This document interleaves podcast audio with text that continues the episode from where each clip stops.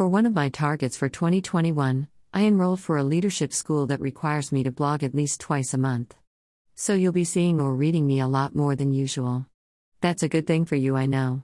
It means you get to pick my mind a lot more and maybe learn what I am learning. See, that's the thing I've been learning lately. You learn better when you teach someone else what you've learned. It's like revision in a discussion group. What have I learned this week? Something about leadership. One of my professors asked why the roads in my country are as bad as they are. Please note that there are a bit of good roads here, but in comparison to the number of the bad ones, there's almost nothing to compare. Embarrassing, right? It's absurd. That's what we all say anyway, but who is doing anything about it? The state of our infrastructure is a direct representation of the leadership we've got, their priorities or lack of any altogether. Everything rises and falls on leadership. Everything. The leader casts the vision, teaches the why, and then sets the pace by getting their hands to work first. True followers will do what they see their leader do. It's called influence. Leadership is influence. A good teacher of mine loves to say, if no one is following, you aren't leading. Being born first in my family, I relate perfectly. I was answerable for almost every mess my 6 siblings made. It was worse if I was the one who started it. I had 6 little devoted disciples who followed me as I followed my hyperactive innovativeness. This meant the damages to whatever I had chosen for us to transform that day were 6 times big. Guess who bore the sins of the entire tribe? Yeah, that's right, me. Why? I was the leader by virtue of my birthright. What bothered my little mind the most then was that I wasn't celebrated for their successes too.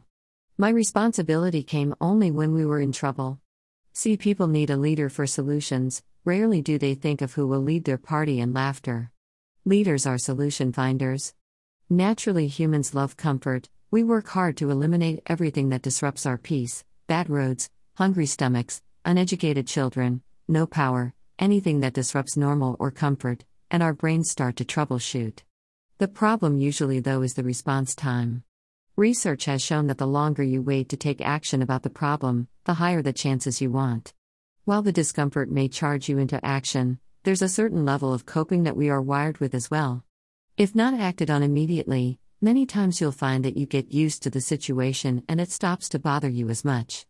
When you get there, once in a while you might complain about it, but business as usual keeps happening and no real change happens.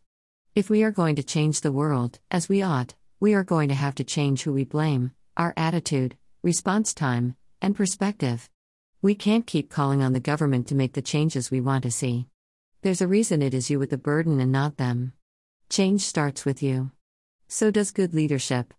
You won't be able to lead anything or anyone well if you cannot lead yourself. I'll not go into the details of self-leadership lest you accuse me of too much information. We are going to talk for a lifetime probably, so let's take it from here in our next conversation. Bottom line, though, is, start on a personal development journey. Be the change you want to see, and soon, you might have a following. That is influence, and that is how you change the world. Submit a form.